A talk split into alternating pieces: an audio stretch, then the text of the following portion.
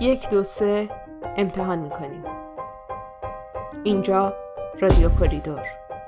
صدای من نارسیس هفخری را میشنوید.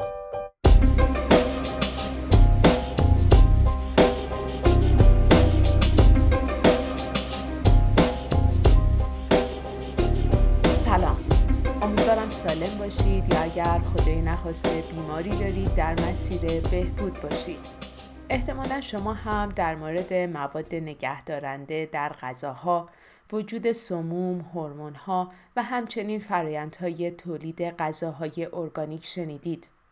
برنامه این هفته رو به توضیح این دسته از ترکیبات و فرایندها و ارتباطشون با سرطان اختصاص دادیم.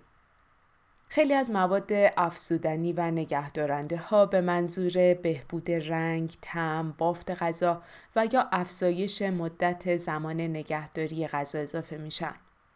هر گونه ماده افزودنی و نگهدارنده که در ماده غذایی مورد استفاده قرار می‌گیره باید مورد تایید وزارت بهداشت و معاونت غذا و دارو باشه. یکی از نهادهایی که هر ساله در خارج از ایران به بررسی مواد نگهدارنده جدید و تاثیرشون بر سرطان می‌پردازه سازمان غذا و داروی آمریکا یا FDA. مواد افزودنی عمدتا در مقادیر کم به غذاها اضافه میشن و گاهی هم این ترکیبات ارزش غذایی دارن مثل ویتامین های ای و سی. یکی از ترکیبات نگهدارنده که در صنعت تهیه سوسیس و کالباس و همچنین سایر ترکیبات گوشتی فراوری شده زیاد مورد استفاده قرار می‌گیره سودیوم نیتریته. این افزودنی به منظور افزایش مدت نگهداری گوشت، کاهش سرعت رشد میکروب ها و بهبود رنگ استفاده میشه. ارتباط این ترکیب با ابتلا به سرطان در تحقیقات ثابت شده. اما یک سری ترکیبات دیگه هم در غذاها ممکنه وجود داشته باشن مثل حشره ها و سمومی که توی غذاهای گیاهی، میوه ها و سبزیجات پیدا میشن و یا هورمون ها و آنتیبیوتیک ها که در پرورش دام و تویور استفاده میشن. ارتباط بعضی از این ترکیبات با سرطان مشخص نیست. برخیشون هم مثل هورمون ها که عملکرد ترکیبات بدنی رو تقلید می‌کنن و یا فلزات سنگین مثل جیوه که در ماهی یافت میشه با ابتلا به سرطان مرتبطن. هورمون های شبه استروژن و تستوسترون به دام جوون تزریق میشه تا سریعتر رشد کنه و بزرگتر بشه. هورمون های شبه هورمون رشد هم به منظور افزایش تولید شیر به دام تزریق میشه. دریافت این هورمون ها در مقادیر زیاد می‌تونه باعث ابتلا به سرطان بشه. اما مطالعاتی که در این زمینه روی مواد غذایی انجام شده و همچنین تحقیقات FDA نشون میده که میزان این هورمون ها در مواد غذایی به قدری نیست که باعث ابتلا به سرطان بشه و به اصطلاح این مواد غذایی برای مصرف ایمن هستند. از طرف دیگه فرایندهای تهیه غذا هم می‌تونن روی ابتلا به سرطان موثر بشن.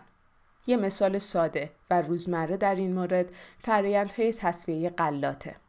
در فرایند تصفیه غلات فیبر و سایر مواد مغذی غلات که می‌تونن خطر ابتلا به سرطان رو کم بکنن ازشون جدا میشه. همینطور یک سری فرایندهای دیگه ای روی گوشت قرمز انجام میشه مثل دودی کردن که ارتباط این فرایند هم با سرطان اثبات شده. های دیگه ای مثل حرارت دادن غذا در کنسرو سازی می‌تونه اثر دوگانه ای داشته باشه. از یه طرف باعث میشه که دیواره سلول های گیاهی شکسته بشن و مواد مغذیشون آزاد بشن و راحت تر هضم و جذب بشن. ولی از طرف دیگه هم می‌تونن باعث از بین رفتن ساختار برخی از ویتامین های گروه B و C بشن. فرایند دیگه ای که برای کاهش میزان میکروب های مواد غذایی انجام میشه پرتودهیه. برای پرتودهی از پرتوهای یونیزه شامل اشعه گاما، ایکس و الکترون ها استفاده می کنند. طبق اطلاعات موجود روی سایت FDA تحقیقات سی ساله در این زمینه نشون دادن که غذاهای اشعه دیده سالم و بدون خطر هستند چون اشعه در ماده غذایی باقی نمیمونه.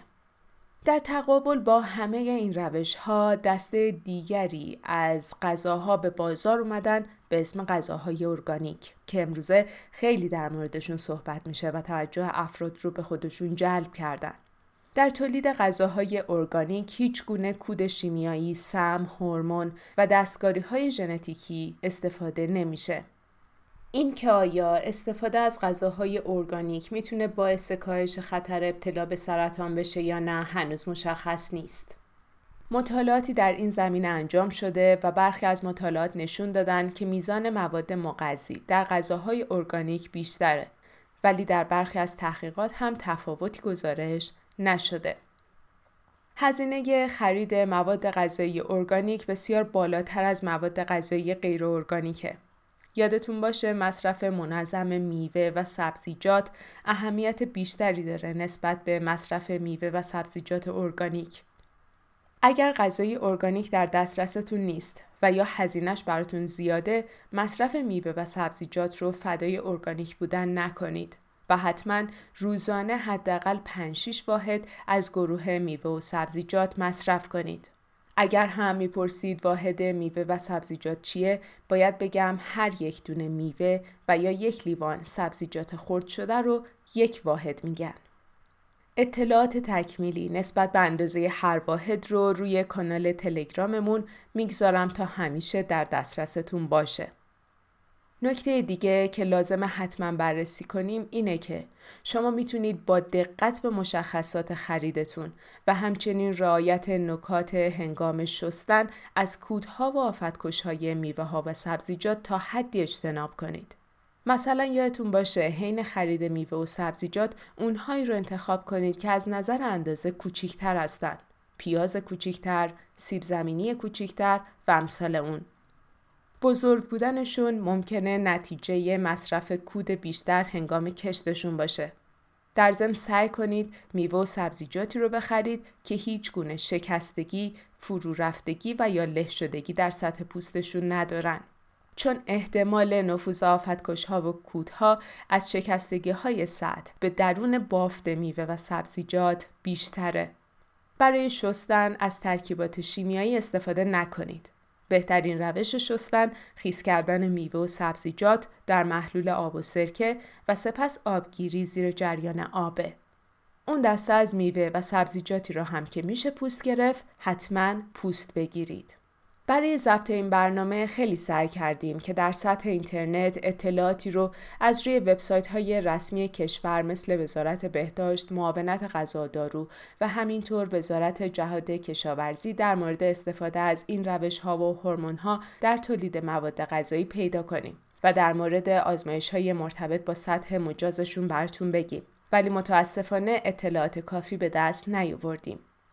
اگر در آینده در این موارد اطلاعاتی به دست بیاریم حتما شما را در جریان می‌گذاریم. اگر هم شما در این زمینه کارشناسید و دوست دارید به عنوان مهمان برنامه ما حضور داشته باشید حتما با همون تماس بگیرید. امیدوارم از برنامه امروز استفاده کرده باشید. می‌تونید برنامه های قبلی رو روی تلگرام و یا app های مخصوص شنیدن پادکست مثل Stitcher، iTunes، Google Play، Castbox و یا شنوتو بشنوید. شما می‌تونید سوال هاتون رو در مورد سرطان برای من بفرستید تا با هم در برنامه بعد مرورشون کنیم. اگر می‌خواید اسپانسر برنامه باشید در شبکه های مختلف اجتماعی بهمون پیغام بدید و در این مسیر همراهیمون کنید. اگر هم برنامه امروز براتون مفید بود ما رو به پنج نفر از دوستان آشناهاتون معرفی کنید و کمک کنید اطرافیانتون در مورد سرطان بیشتر بدونن. ممنونم از تیممون در کریدور که کمک کردن تا امروز شما صدای من رو بشنوید. سپاسگزارم که ما رو شنیدید. ارادتمند شما رادیو کریدور.